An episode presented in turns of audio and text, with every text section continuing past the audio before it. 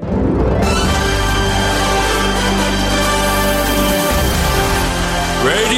Nikkei. 5時から正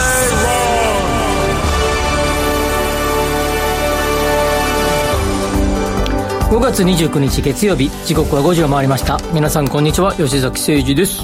こんにちはアシスタントの内田まさです。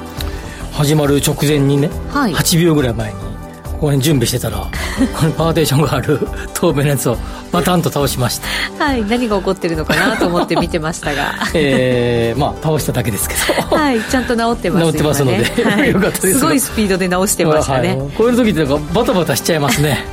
そうなんですよ、えー、プリントアウトすべきものをプリントアウトするんじゃなくてもパソコンからそのままそれを見ながら喋ろうかと思ってたやつが。それでバタバタしてたんですね今ね。あなるほど。決して近畿とか東海が梅雨入りしたからバタバタしてたわけじゃありませんので。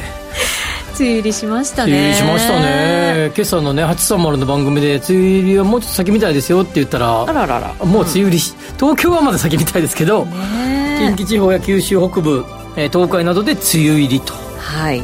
あれ近畿がもちょっと待って九州北部そうね近畿もね梅雨そうです。近畿も入ってますね、はい、ということで、はい、東京もジメジメした天気でしたね、うん、もしかしたら結果ねこの時期からもう梅雨に入ってましたよっていうなんか、ね、はい、言われちゃうかもしれませんよ。梅雨入り梅雨入りっぽい天気梅雨に入ったような天気の時にあるあるなパターンが、はい、なんかやたらあの湿気を防ぎたいために、うん、エアコンを強くしてしまうことってないですか？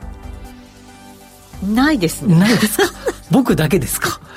寒いじゃないですか。寒いんで今日もそうですけど。けだって気温結構ねあのあんまり上がってないですもんね。そうなんです。だからねこの季節は僕はいつも今日もそうですけど、今日あのふあの秋ぐらいに着るような格好をしつつクーラーをかけるっていうのがなるほど。大体僕は今日今日会社でもそうでしたし今もそうですね。えー、私の知り合いであの布団をあんまり買えないんだそうですよ。夏とか冬とかね。だから厚めの着てで夏はガンガン冷房つけて寝るって人がいましたけど。それそれそっち系です。どっちかって。そうですか。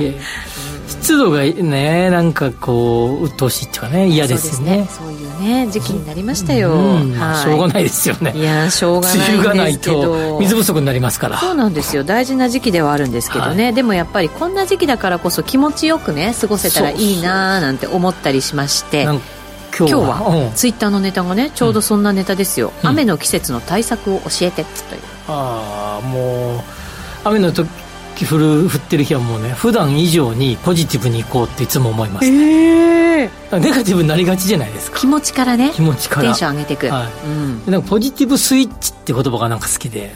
つまりこうなんか例えば例えばですよゴルフ明日行くぞとかなると、はい、うちなんてさポジティブスイッチ入るわけでしょ？まあそうですね。ね明日行くぞ行くぞ行くぞと思うと、うん。うん、今日も頑張ろうみたいな感じになるでしょ？はい。そんなような感じで、まあ、こういうふうに思うとポジティブになるなみたいなこうポジティブのボタンみたいなスイッチ。ねああのね、うん、やる気スイッチってよく言うじゃないですか、うんうんうん、やる気スイッチってないんですって。ないんだ。ないんです今の僕の話全員否定ですか？でもねやっぱりスイッチこうスイッチないんだけれども入れていくという行為は自分でやらなきゃいけないから、ね、やっぱり、やってみる。試してみる、まずはなんか仕事嫌だなとか思っちゃうじゃないですか、だけどまずは仕事始めてみるっていうのがスイッチが入るコツなんだそうです大事ですね。この前誰かがテレビで言ってました誰だかは忘れましたけど。僕もでもねこういう時はあのなんていうかなあの今日だ一つね今日これこのことをこの時間までにやろうよとかはい、例えば局に曲入りするまでにこことこことここをやったから曲入りしようと思ったと仮にするじゃないですか、うんはい、それをやりきった時ってなんかテンションがよくないですか？スイッチ入ってますよね。ですよね。ね。でももちろん別にそそれが明日でもいいかもしれないけれども今日今日やろうと決めたことを今日やるとなんか気分がいいですよ。そうなんです。よ私あのね手帳に全部やることのメモ書いておくんですよ、うんうん、それでこう一個ずつチェックしていくんですよ。消していくというか、うん、それがなんかね全部消えた時のこの達成感。いいですね。半端ないじゃないですか。僕も今日いっぱい消しましたよ。書いた原稿をこうチェックをして。あと何本かとか思いながら。ね。はい。ああいいですね。はい。チェックを重ねていく。あの消す感じがいいんですね。そうなんですよ。その瞬間がいいじゃないですか、ね、あのあれと一緒やね。あのプチプチと一緒やね。あなんかあの 梱包材のプチってやつと同じやね あれでもどんどんどんどんやりたくありません？なるなるじゃないですか。で最後はこうゲルゲルゲルって こうひねって終わりっていう。その通り。はい。なんだか例えが例えじゃなかったようななんだかよくわかりませんが。はい、はい、ぜひぜひ皆さんもツイッターに雨の日のすでに来てるよもういっぱい。本当？ありがとうございます。嬉しいな雨の日対策何もしてないけど、うん、4年前に家の中を中規模リフォームした時に玄関から道路までの間の 4,、えー、4畳半くらいのアーケードを増築して道路から家の間を完全に屋根付きにしたら、大雨でも車から家に入る時にほぼ濡れなくなった。えー、すごい。いいなことできたら羨ましいですよ。でこの高見さんは今日は鍋を食べられるそうです、うんうんうん、さっき見ました食材。はい。いいですね鍋ね。いいですね。今日だからちょっと肌寒いですからね。ね、温かいもの食べたくなりますもんね。その通りですね。はい。ぜひぜひ皆さんも雨の日対策ツイッターでご時世つけていただいてつぶやいていただけると嬉しいです、はい、お待ちしています。それでは進めてまいりましょう。この番組はココザスの提供でお送りします Radio Nikkei. 5時から正論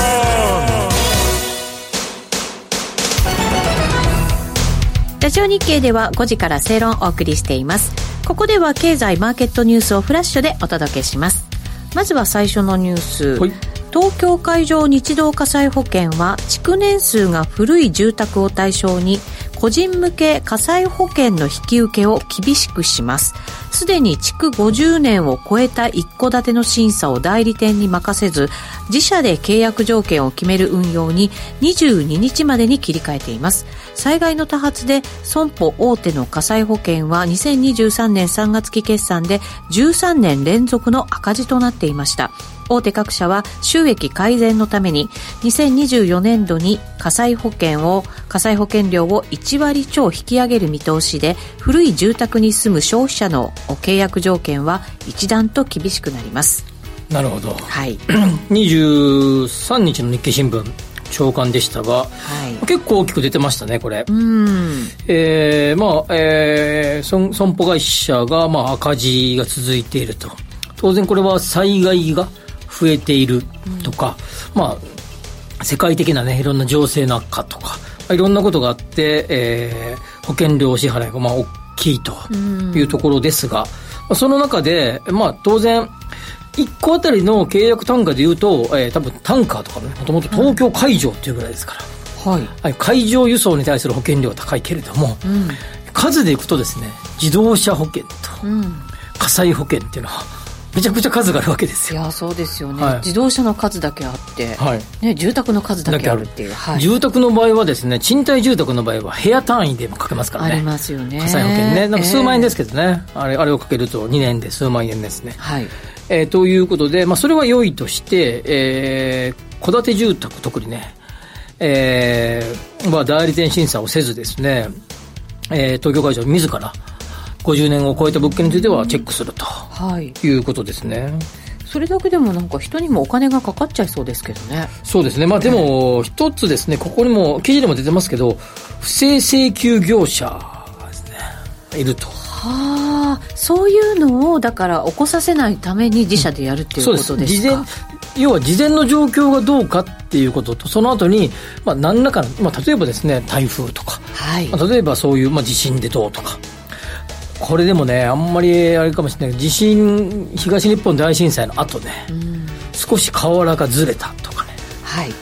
えー、何らかそういうドローンとか飛ばして上から見て、ちょっと何かがあるとかね、全部保険請求する、そのことをコンサルティングというか、まあ、サポート、なんていうかな、アドバイスして、保険料が例えば50万入ったとしたら、そのうち何割かちょうだいみたいなビジネス結構あったみたいで。そうなんですね、はい、まあ、そういうので、えー、まあ、当然、あの新築の場合は最初,、まあ、最初からきちっとそうなってるわけですから、はい、良いとしてもですね築年数が経っているものに関してはその災害とかにおいて起こったことなのかもともとなのかがなかなか判断しづらいわけ。ですそうですね。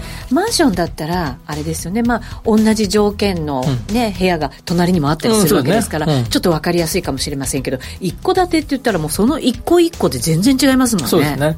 ただ一方で保保険会社はあの、まあ、役割的にはですねまあ、そういう時を、まあ、助けるっていうかね、まあ、保険がみんなが保険料を出し合いその保険で、まあ、苦しんでるっていうかおかしいかな、はい、まあ、被害を被った、まあえー、その時に一時的にお金が必要な方にそのそのみんなが、えー、出したお金をこう分けるっていうような、まあ、インフラ的なそういうプラットフォームをまあやってるわけじゃないですか。確かに。だからこれで厳しくなったらもしかしたらもらえたものももらえなくなるとかっていう弊害が出てくる。はい。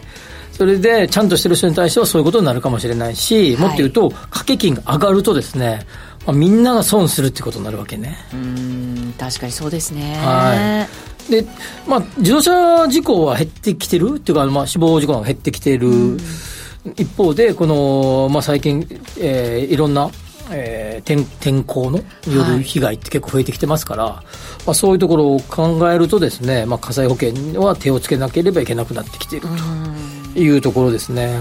ですねこれでもあのやっぱりこう物の値段が上がってるわけじゃないですか、うん、で住宅価格もそれほどなんか大きく下がらないっていうふうになってくると、うん、保険料やっぱ上げていかないとなかなかやっぱり難しさもありそうですよね。で、ね。はい、まあ、でもご承知の通りあの損害保険は再保険をかけてるじゃないですか、うん。はい、まあ、イギリスのあのロイドとか有名ですけど、まあ、再保険を一手に引き受けるような会社はまあ世界中に各地にあって、はい、まあ、その再保険がつまりリスクを分散させるために再保険をかけていてその再保険金額はまあ上がっていると、まあ、結果的にですね実実際の保険ね実保険に対しても両立を上げざるを得ないとい。うところですよね。そうですね。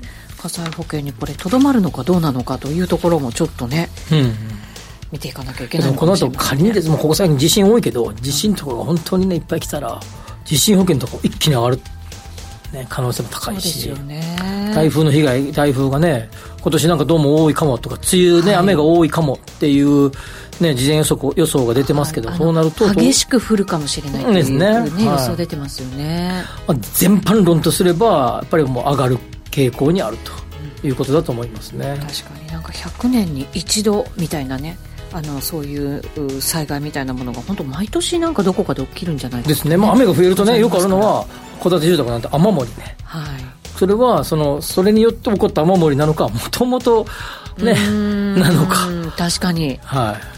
そうですね。そういう問題が出てくる、まあ、損害保険がないとですねもしもの時ねはい、やっぱ、えー、厳しい思いをするわけですからこの仕組みがなくなることはないと思いますけどもまあちょっと我々一ユーザーもですね考えるべき時に来てるんじゃないかなと思いますね、それでは次行きましょう。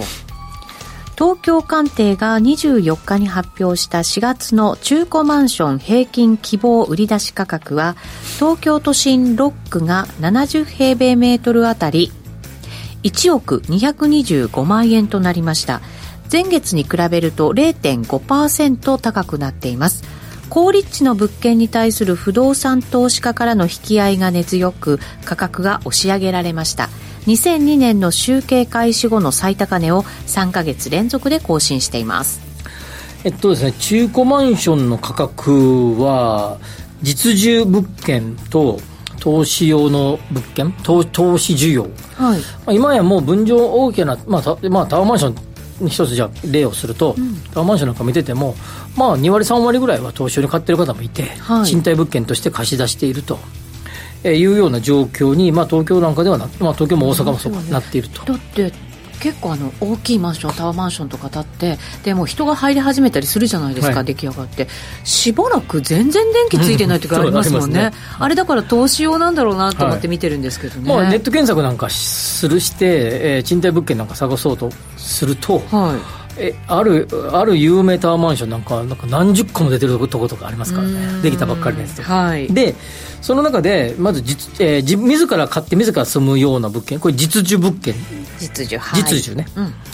こちらもですね、えーまあ、すごく値段が上がっている中で、えー、実質賃金がそう上がってきて、まあ、徐々に上がってきてますけど、はい、まだまだそれ方が追いついてない中で、えー、高値が続いているので、まあ、なかなか厳しくなってきて、まあ、価格的にですね、まあ、そろそろ横ばい感が実需だけで見れば、はい、えー、出てきてる。横ばい感横ばい感が出てきてる、は。い、はい、で、えー、っと公募価格。これは、えー、中古物件なんか売り出す時に価格ね。公募価格、うん、と制約価格、うん、この乖離なんかを見てると、まあ、広がってきているということですね。希望通りになかなか決まらなくなったまあ、希望通り決まる例ってめちゃめちゃ少ないですけどはい、だから1億 ,1 億出したら、まあ、9800万とか。あまあ、ちょっと引いて売るんだけどその1億、まあ、計算しやすい1億とすると1億が9800万ぐらいだったのが9500万とかになれば幅が広がってるってことですよね、うんうんうん、確かに、まあ、そのそっちの傾向に今あると、はい、いうことですが一方でそれを投資として見なして買っている方々は都市部のとっても条件のいいところ、はい。まあえー、駅から近いとかね、うん、えー、まあ、立地条件がいいようなところは、えー、投資用で買われる方が多くてそのニーズが底堅いという状況にあるということですね。はい。まあ、それが、えー、この4月の中古、大体2月、3月って需要が増えるので、引っ越しの時期でもある。の2月、3月、はい、はい、需要が増えるんだけど、はい、まあ、4月もですね高値が続いているというようなのは、都心ロックでは、まあ、その実需よりも投資用の物件で買われている方が多いという傾向だというような、まあえー、分析ですね。確かにあの実需の方は吉崎さんそろそろ横ばい感出てきたって言いましたもんね、はい、でも上がってるってことはやっぱそれだけ投資の意欲が強いってことですね。ですね、はい、投資として買ってる方が強い。ただこれですねもう投資用で買われる方も多分利回りですね3%台の半ばぐらいだと思うんで、はい、かなりですね投資用として買うのにもまあそれも高くなってきてるよね。つまり利回りだけじゃなくて値上がり期待で買ってる方々が多いとなるほど。いうことだと思いますが、はい、さてじゃあ実需がどれぐらい伸びてくるかによって値上がり角度も変わってくると、うん、今回 0.5%, 0.5か。の、えー、前月比で0.5%ですから、まあ、首都圏全体で見ればちょっと下がってるってことね。うん。なるほどね。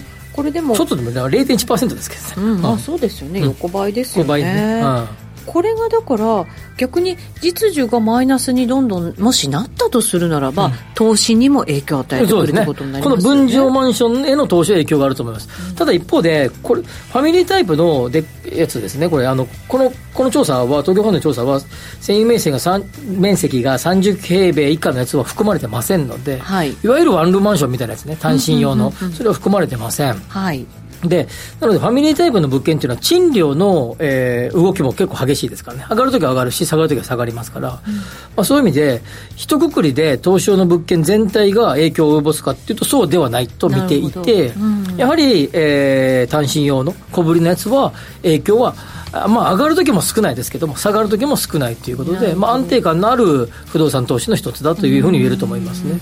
投資意欲みたいなものを測るんであれば、やっぱりそっちの小さい方のマンションをしっかり見ていかなきゃいけないわけですね。それもしっかり見て、そうん、それがやっぱ主戦場ですからね。まあ、そうですよね。はい。はい、わ、かりました。さあ、それでは3つ目のニュース、最後のニュースいきましょう。物やサービスを実際にどれぐらい買えるかを示す実質賃金が2023年度後半に前年度比でプラスになる見通しです物価高が落ち着く一方で30年ぶりの高水準となった賃上げが底上げします。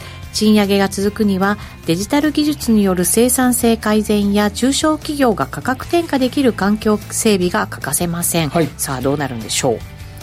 これはですね、あの、実質賃金ですので、まあ、いわゆる実際の現,、まあ、現金で支給される人は少ないです。まあ、振り込みでしょうけど、ね、まあ、一応現金支給ということにしてみましょう。はいまあ、現金支給額、支給額割るインフレ率が実質賃金で、はい、それがですね、まあ、今年度の後半にかけてはプラスになる見通し、まあ、これ多分僕も朝の番組でもよくそうなりそうだって話をしてますけれども、えー、春闘の回答が、えー、3.69%でしたね、はい、これベースアップで、うん、えー、ですので、まあ、大企業はそれぐらい上がりそうと、うん、そして中小企業とかにどれぐらい及ぼすのかですが、はい、まあ、徐々にですねに同じような率かどうかわからないけどある程度、まあ、波及しそうだという見通し。そして、えー、サービス系えー、あるいは運輸とかとかこれまで苦戦していたところの人材不足が顕著になってきてますのであの建築とかね、まあ、そういうところでプラスになりそうだというところともう一つの、えー、割る、えー、それは現金支給の方ね。割るインフレ率のところでいうと、はい、インフレ率は、えー、徐々に収まりつつある、まあ、とはいえ2%台ぐらいはまだまだある。そうですね。しばらくは、ね、しばらくは。今今3点何パーぐらいですけど、はい、3点ちょいぐらいですけど3.2だったかまあ特分のやつで。まあ、それを考えるとですね、まあ、これが落ち着いてくればですね、まあ、片一方上がり、片一方落ち着きということで、まあ、プラスになりそうだというところですが、まあ、でもですね、この間発表された、えー、22年、1年間で見れば、実質賃金はマイナスでした。はい。で、ここ大事なところで、去年秋ぐらいから結構物価上昇がありましたが、はい、えっ、ー、と、賃上げは基本的に遅れてきます。はい。これはもうあの鉄則です。ですね、よくよく経済学の教科書に出てきます、これ。必ず出てきます。はい。インフレ率で上がってから遅れて賃上げ、それが追いついてくれば好循環。これ絶対出てくる話です。まあ、経済学で。はい。もう、もう、もうそのパターンですので、これがお追いついてきそうだという記事ね。うん、つまり。ようやく。ようやく。はい。でこれが来るような循環になれば価格が、えーまあ、全体的な安定的な2%程度の、えー、物価上昇とかインフレ率になりそうだ、まあ、それを日銀は目指していると、はい、多分それが見えてくるまではえー、金融政策にいじることはないということですが、これでも逆に言うと、こうなればですね、もしかすると金融政策いじるかもね、うん、というシグナルとも取れるわけね。いや、それはでもそうでしょうね、正常化しなければいけませんよね、はい、まあ、金利を上げるかどうかは別として、はい、そうですね、えー、緩和政策を整える、あるいはイールドカーブコントロールをこうある程度減らあのやなんかな？やめるやめるっていうかな、はい、方向に持っていく方になるんでしょうね、うん、まあ多分そのシグナルですね、これね。そうですね、うん、どうなるのか、ちょっとね、このまま本当にあの賃金が上げ続けていけるならば日本経済もまたね面白いなと思いますいやそうですよね、はい、うん、でも株価とかそういうのが受けてるかどうかは別としても株価もいいじゃないですか。そうですね。今日も3万1200円超えたでしょ日経平均、はい、超えましたね。なんかねホクホクな人いっぱいいるんでしょうね、うん、普通にあの日経平均のインデックスファンドとか買ってる人ね、うん、すごいいいよね。いや本当そうですよね、はい賃金どうなっていくのかちょっと見ていかなきゃいけませんが人材不足がね日本の場合はかなり言われてますから、うん、そうするとやっぱり上げていかないと人は取れないということになりますもんね、ねはい、インフレがどうこうではなく、その中でかなりインフラインフラってかな基幹の生活の基幹を担うところでの不足が起こっている。っていうのはやっぱりこう顕著でみたいで、あの物流絡みとかね、あそうです、ね、職人さんとかね、あの職人さんあのこう、えー、建設作業されてる方とかね、はい、だって2025年問題とかね、24年4年問題か、1年増やした 先送りしないでっていう。ね、でもよくそんなところもいろんな業界でも言われてますからね、うんうん、まあその兆しが見えていいことなんじゃないですかね、まあ、ただちょっとこれまあ、じわじわ物価はこれからも上がる可能性は否定できないね、これでね。うん、そうですね、まあ、それが経済の好循環であるならば、うん、ね、ウェルカムです、ね、でもね、なんかね、夏休みとかもうちょっとしたら迎えるでしょ？はい。とか。で、まあ、賃金が上がらないような人あのところのお子様とかね。塾代どうするんだとかね、まあ、いろんな問題も結構これはらんでるみたいで。今結構言われてますよそういうのもでさらにあなんか子育て支援策は出てるけど1万とか2万でそれなんだけどそれ以上に塾塾代がどんどん値上がりしてるね。お稽古事代がね追いつかないっていうね。なるほど。それは大変、うん、ねやっぱり習わせないってわけにいかないですもんね。すごい格差が生まれてくるわけですねそれってちょっとそれを改めてどっかでまとめてやりましょう、はい、そうですね、はい、以上ここまではフラッシュニュースでした。お知らせの後は深掘り経済指標のコーナーです。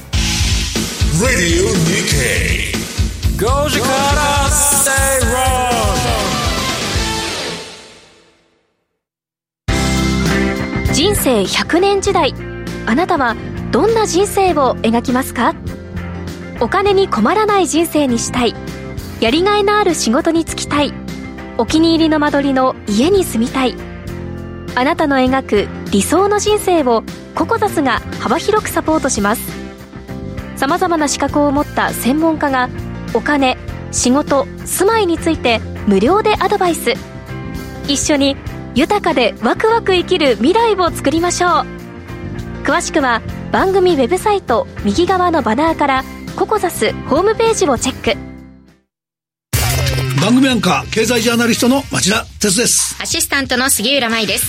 金曜午後4時は1週間の世界と日本のニュースがわかる町田鉄の深掘り。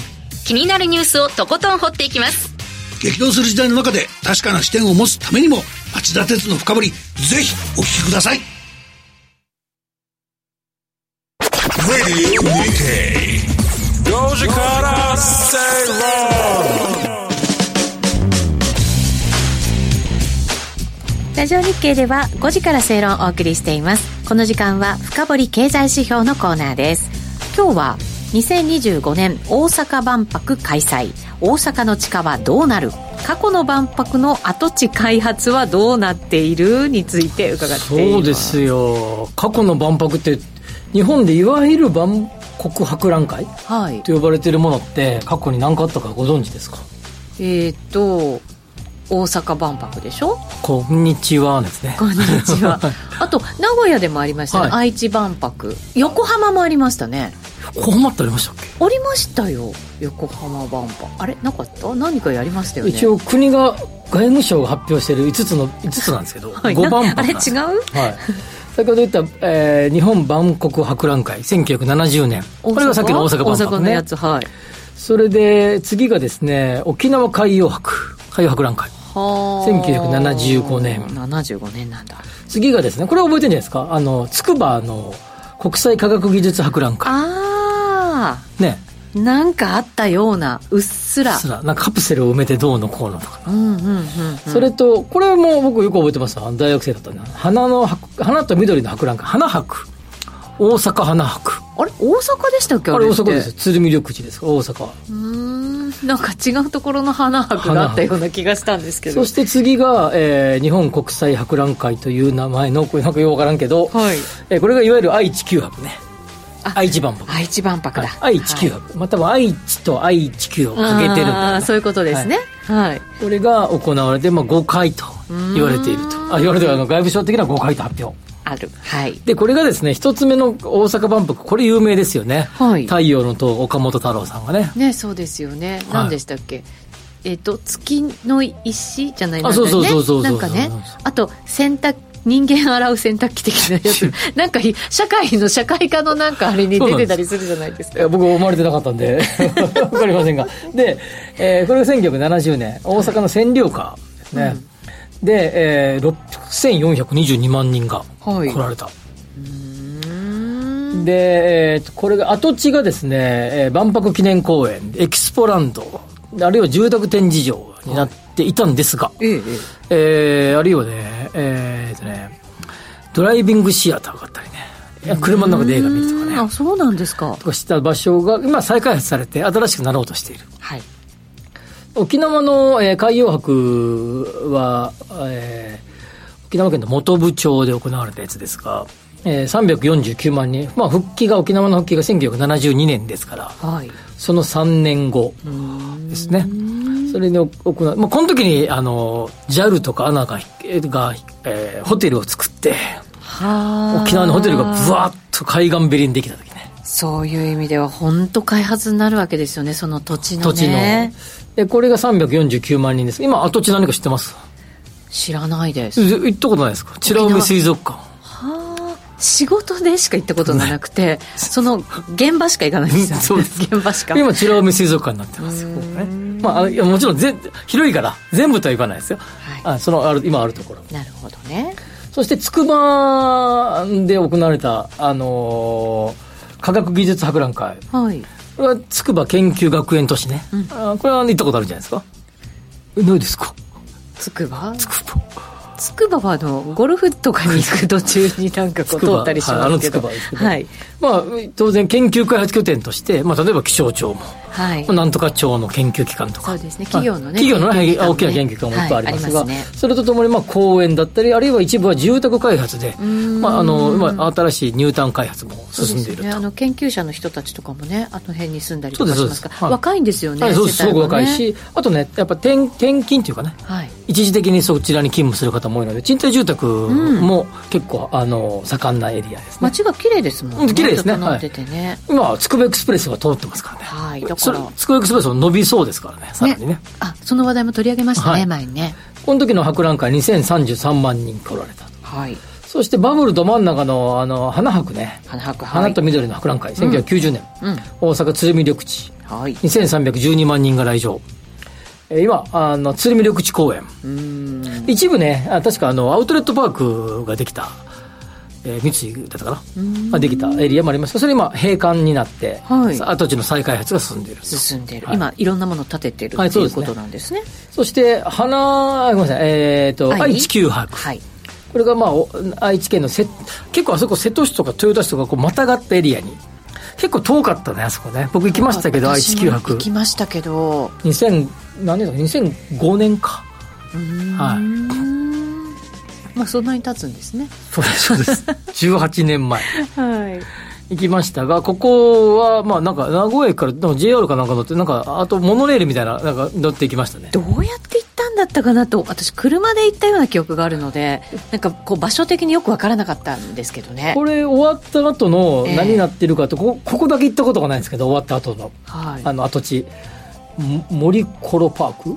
そうそうそうあのキャラクターですよね。あジブリが最近ジブリパークが最近できたね。あ森コロパーク。そうそうそうそこに？そこに。近所にできた。あの園内にできたとか、ね、そうなんです。もともとだって緑すごくね、うん、多く作ってましたもんね、ていうかまあ山の中。あそういうこと？そういうことです。で、えー、まあこうやって見たら公園系が多いね。ああ確かにそうですね、はい、でなのでかん今回関西の、えー、大阪万博は、えー、夢島で行われて、はい、え。えー、ユニバーサル・スタジオのちょっと先の埋め立て地で行われるね、はい、埋め立て地で行われたけど、まあ、万博じゃないけど昔ポートピアってあったね1981年に神戸であった、はいはい、海上都市みたいなの作って、埋め立てたところに。であそこの跡地は病院ができていろんなのできたんだけどやっぱ結構多く住宅地になったね。で今回は、まあ、えー、街中から近い、はい、あで、街中との地下鉄ができて、地下鉄とか地下鉄が延伸して、その先にまあモノレール的な、あゆりかもめみたいな、はい、ああいうのがこう走るっていう計画ですから。東京で言ったらお台場みたいなそうですね、お台場みたいな感じね。はい、はい、えー、そんな感じになるので、そうすると、えー、街中にも行きやすい。そうか、じゃあ、結構都市、まあ、都心じゃないね。中心地っていうんですか、はい、に近いところでやる万博ってそんなに多くなくてそうですそうですそれのまあ新しい形ってことなんですね。ですね。で会場系になるとやっぱり再開発もまあしやすいっていうかまあいろいろおそらくここに公園作るんでしょうけど一部は。そうですね。住宅開発の可能性もあるそうですよねでもそういうなんかこう整った土地環境も、にできる住宅とかってなんか価値上がりそうですよね。ね。多分全部しないと思いますけど、一部そうなる可能性もあるかもしれない。ただ、一応、一応今の計画では、あの、何らかの公園っぽいのを作るみたいですけど、その後はこれから考えるというところですね。なんか未来の都市みたいになりそうですね。いろんなインフラも、なんか未来系の、うん、本当いろいろ整ってね。で、これね、やっぱりね、あのー、電車がこんだけ通るって結局、例えば今、京阪が延伸するとかですね、まあ、えー、中之島線が延伸するとか、近鉄がですね、そのまま、えー、大阪地下鉄中央線、緑の電車ね、そのまま延長でそのまま直通で行けるようになるとか、はい、JR が桜島線、これユニバーサルスタジオに行く線ですが、それを伸ばすとか、はい、いろんな電鉄会社がそれを表明してるね、計画を今表明してる。はい、これ、万博、あ、29年に IR ができるね。そうですね。であそこ島が3つあるんだよね。えええー、先島夢島、もう忘れましたけど。3 つ島があって埋め立て地が3個並んでる、はい、それに全部電車を通すね。で IR ができると、まあ、そこに、えー、カジノができて、えー、カジノ以外のコンベンションセンターとかホテルとかショッピングセンターができる、はい、それだけのために電車がバンバン乗り入れるかって話だよ多分ですね、ある程度高級的に利用されることをイメージして作ると思うね。うん、ということは、うん、まあ、お台場みたいになる可能性が結構あると。まあ、ビッグサイトとか、ああいうイメージですね。はい。はい。の可能性は結構高いんじゃないかなと思いますね。これすごい開発になるわけですよね。これはで、あの関西では最大級の開発になるんじゃないですか。まあもうすでに埋め立て終わってますからね。もともとここあのあれですよね。あのえー、大阪市、えー、が誘致していたあのオリンピックの場所で予定地ですからね。なるほどなるほど、はい、しかも IR まで含めて考えるならばあの観光客、うん、外国人含めたかなりの人数がやっぱりそこをね移動する可能性が出てくるわけですよね。お台場っていうと今なんかねやっぱりテレビ局があってみたいなコンベンションセンターみたいなのがあってっていうだけですけど、はいまた全然違う雰囲気になってきそうじゃないですか、はい、すね。さらにここは神戸空海で行くと神戸空港すぐですしちょっと行くと関空もすぐですからね。海上での移動ができるんで。できますよ、ね、海の方です。埋め立て地ですからね。そうですよね、はい、陸もこう陸伝ったやつもできるし、うん、海も。含めて。そこに住んでる人がいたら東京出張していくよしに行くよって言ったら船でピュッと。あらまこうなんかいいですね。神戸空港が関空にというか船飛行機で行くと。いやーなんか面白いですね。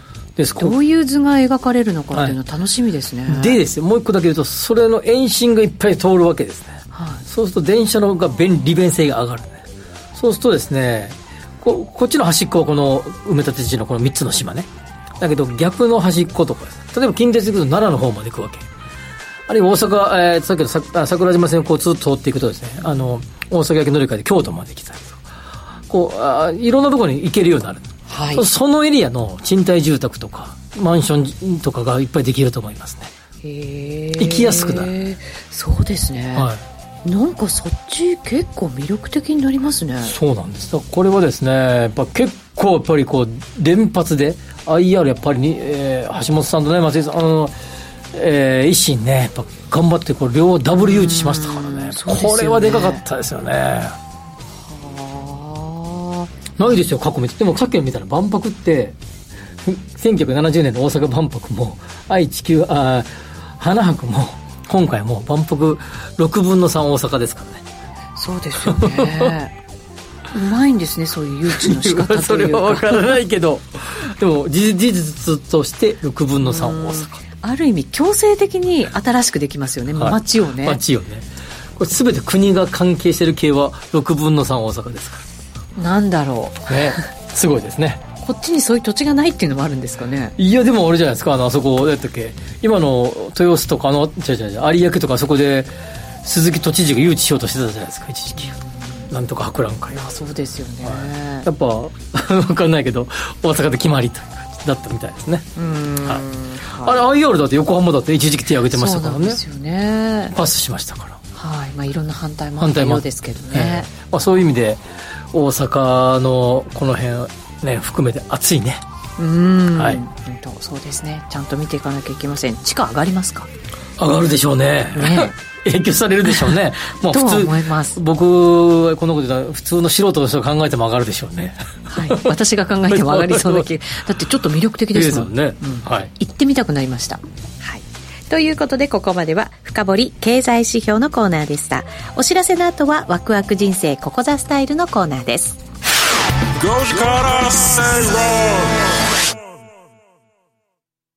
トップが語る、威風堂々毎週水曜日夕方4時40分からオンエア。パーソナリティの毎度相場の福の神藤本信之さんが厳選した上場企業の経営トップをゲストに迎え、事業展望や経営哲学などを伺いつつ、トップの人となりにも迫るインタビュー番組です。企業トップが語る威風堂々は、ラジコタイムフリー、ポッドキャストでも配信中ほら、聞いてやマネーに対する食わず嫌いありませんか？4U と学ぶ。日本経済。お金に関する心配事は山積みだけどどうすればいいかわからない。そんなマネー初心者に向けた30分です。最近気になるあのニュースについて詳しく聞けたりクイズで楽しく経済について勉強します。4U のマネー事情も聞けちゃうかも。ラジオ日経第一。毎週水曜夕方6時から好評放送中。お楽しみに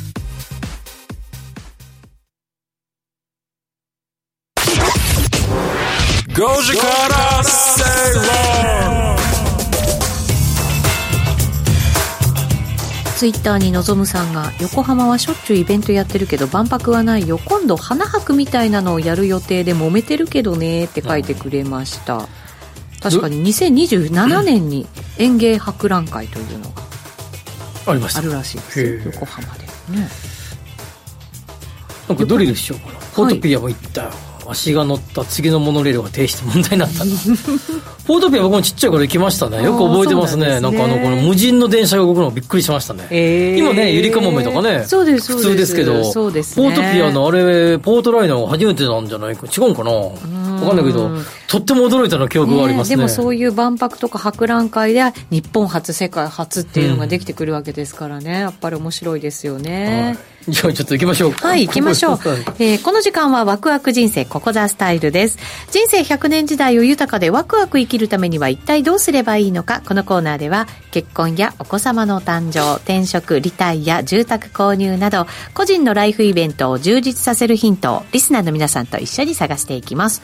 今日はですね失敗しないための不動産投資ということで、えっ、ー、とワンルーム1棟戸建てメリットデメリット比較についてというなるほど、はい、なんか盛りだくさんになってますよ、ね、あのこれでもそれぞれやっぱりだいぶあの投資のスタイルが違うんですけど、はい、まあ、ワンルームマンションは新築は中古で分かれると思いますね、うんはい、まあ、新築物件はやっぱり都心のいい感じのビカビカの物件があれば狙い目ですけど、まあ、なかなか供給量が少ない。販売数が少ないってこともあって、うんはいえー、それほど多くの方は今今現状ではね買ってない、うん、まあ、中古物件を買う方がワンルームは今多いですね、まあ、これ、うん、販売コストの問題ね、うん、で、えー、ワンルームマンションはやっぱりさっき賃料がの上下が少ないのと需要が比較的安定している、はい、っていうこともあってですね、えーまあ、ある程度、まあ、将来的、まあ、長期的に見見通しやすい。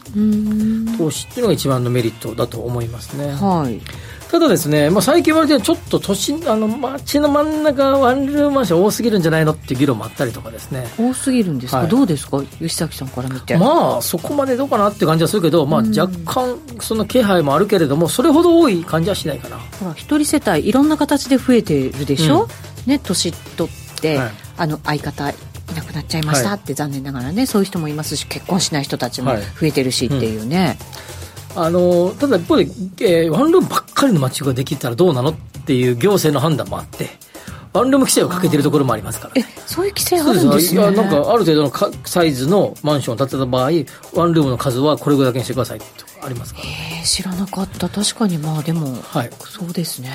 で、えーとまあ、いあのデメリットをワンルームに上げるとですねあの、まあ、場所によってよってはですね、えーまあ、価格が下がる可能性があるというようなところ。まあ、これは立地、はいえーまあ、イコール需要ですね。読み違いなければそんなに多くのデメリットは感じないかなそうですよ、ね、ただデメリットじゃないんだけど、はい、言えるのは1個ぐらい持っててもそんなに儲かった感も 得した感も節税感もそんなないですよ。1個だけじゃ1個 1, 部屋だけだったら、えーどまあ、これいろんな人がいるからあの一概には言えないんでしょうけど何個ぐらい持ったら、まあ、34個ぐらいあれば34個か。である程度の年始がある方にとっては1個とか持っててもそんなに そんなになんか儲かった感はしない。なるほど、ね、っていうのがまあ一番デメリットって言っちゃデメリデメリットって言い方もおかしいけどちょっとなんか実感的にあうんって感じはする、投資してるぞ儲かってるぞ感がないね、だからまあ100株買ってもね株で そんな儲かんないちょっとお小遣いちょろんと入ってきたぐらいな、はいうん、まあ、一等はそれの逆なんでまあそこそこお金も投資価格もでかくなりますがあるいは借入金額も大きくなりますが、まあ、それは今の話の逆があるそうですね、はい、一気になんかね、はい、はい、感じられそうです。ただプレイヤーがそれほど多くないので、えー、ワンルームに比べると。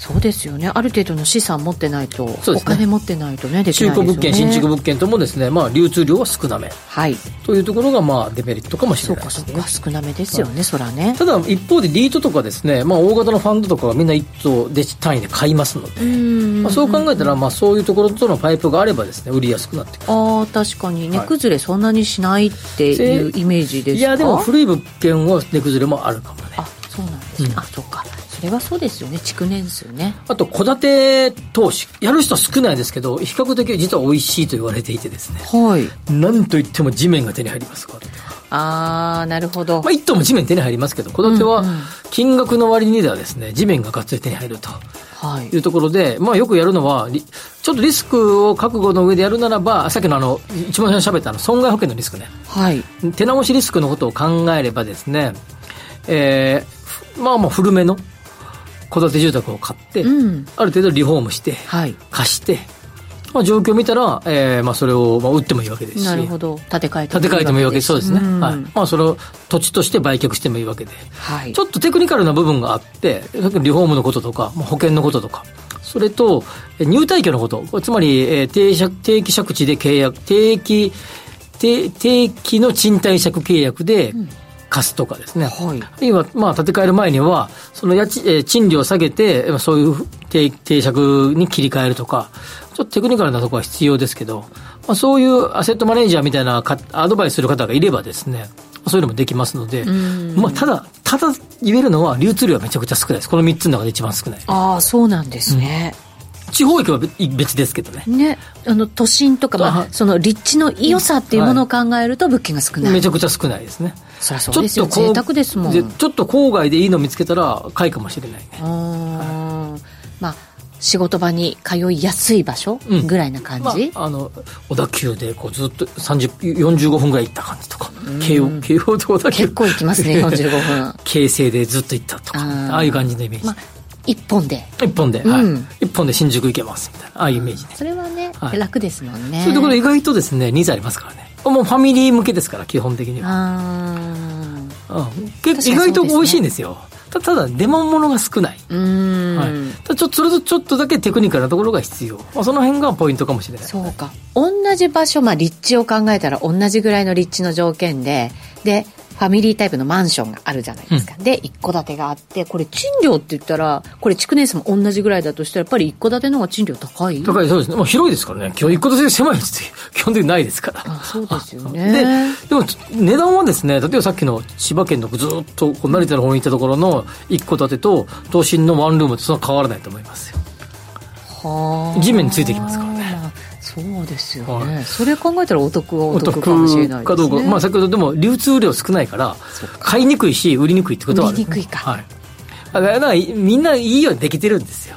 そういう意味はでだから言えるのは初めてなるなるしますとかまだちょこっとやり始めたばっかりですっていう人はワンルームとか一棟やってる方がまあ無難ですよね。戸建ては若干プロユースなるほどって感じですかね。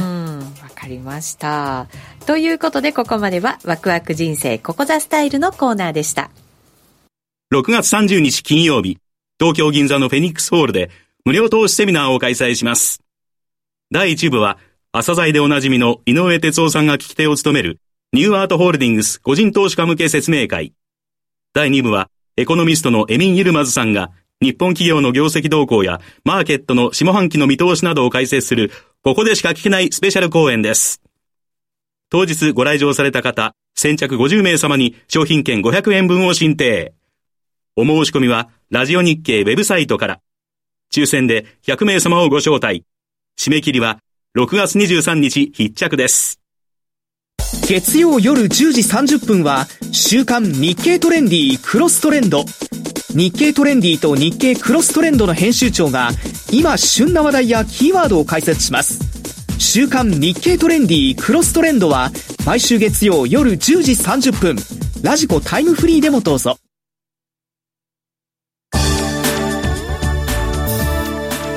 さて今日はツイッターに雨の日対策入れていただいてます。のりすけさん、えっ、ー、と除湿機布団乾燥機フル稼働、うん。コインランドリーの乾燥機を使いに行くのも雨だと面倒ですよね。って。うん。そうね。確かに。湿気なんですよね湿気ね、うん。あとはね、ね、ウィスコンシン州さん。遅刻しました、うん、ウッチーすみません、うん、こらこらこら頭から聞いてくれ。そうそう。そう忙しいんですかね。まったりした2人だけの月曜日好きやな。吉崎ウッチー。おありがとうございます。コンビみたいになってるじゃないですか。ドリュー師匠がいつも吉崎さんって言ってくれるのにここだけ吉崎の呼び捨てになってます 明日からあれだね。何ですか？プロ野球のセ・パ交流戦が始まるね。始まるんですね。え見なきゃね。そうですね、えー、野球熱ね今年は高まってますからね WBC 以降ね、ね、はい、はい、ということでそろそろお別れのお時間でございます。この番組はココザスの提供でお送りしました。ここまでのお相手は石崎誠二と内田まさでした。明日も夕方5時にラジオ日経でお会いしましょう